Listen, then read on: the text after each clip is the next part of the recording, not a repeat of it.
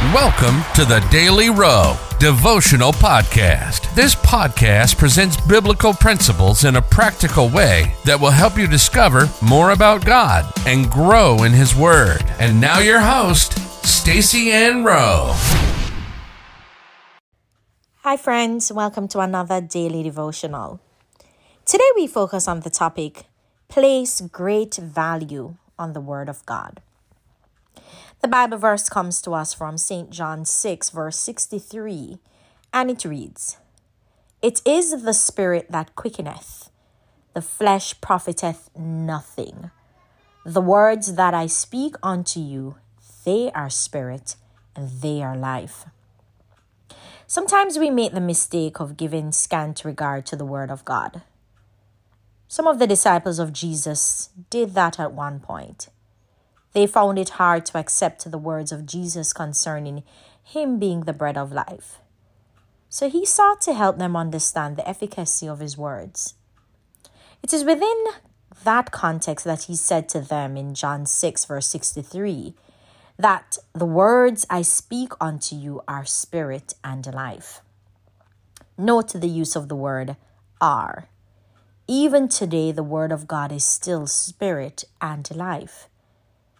By referring to the Word of God as Spirit, Jesus was making it known that the Word of God has power. It is why he started by bringing to their attention that it is the Spirit that quickeneth.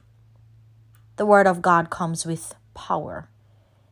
Hebrews 4, verse 12 says, The Word of God is quick and powerful and sharper than any two edged sword Never lose sight of the truth that the Word of God is powerful. It has been proven to be so, as there are multiple accounts throughout Scriptures where the Word of God has healed, delivered, and nullified the attacks of the enemy. The second characteristic of the Word of God that was stated was that the Word of God is life. That is true in more ways than one. Believing on the Word of God brings everlasting life. However, that is not where it stops. When the Word of God is spoken over and applied to any dead situations, it brings forth life. When the Word of God was spoken at the tomb of Lazarus, he instantly responded to the words, Lazarus, come forth. We have at our disposal a most potent commodity in the Word of God something that brings power and life. It should never be belittled, disregarded, or doubted. Life application.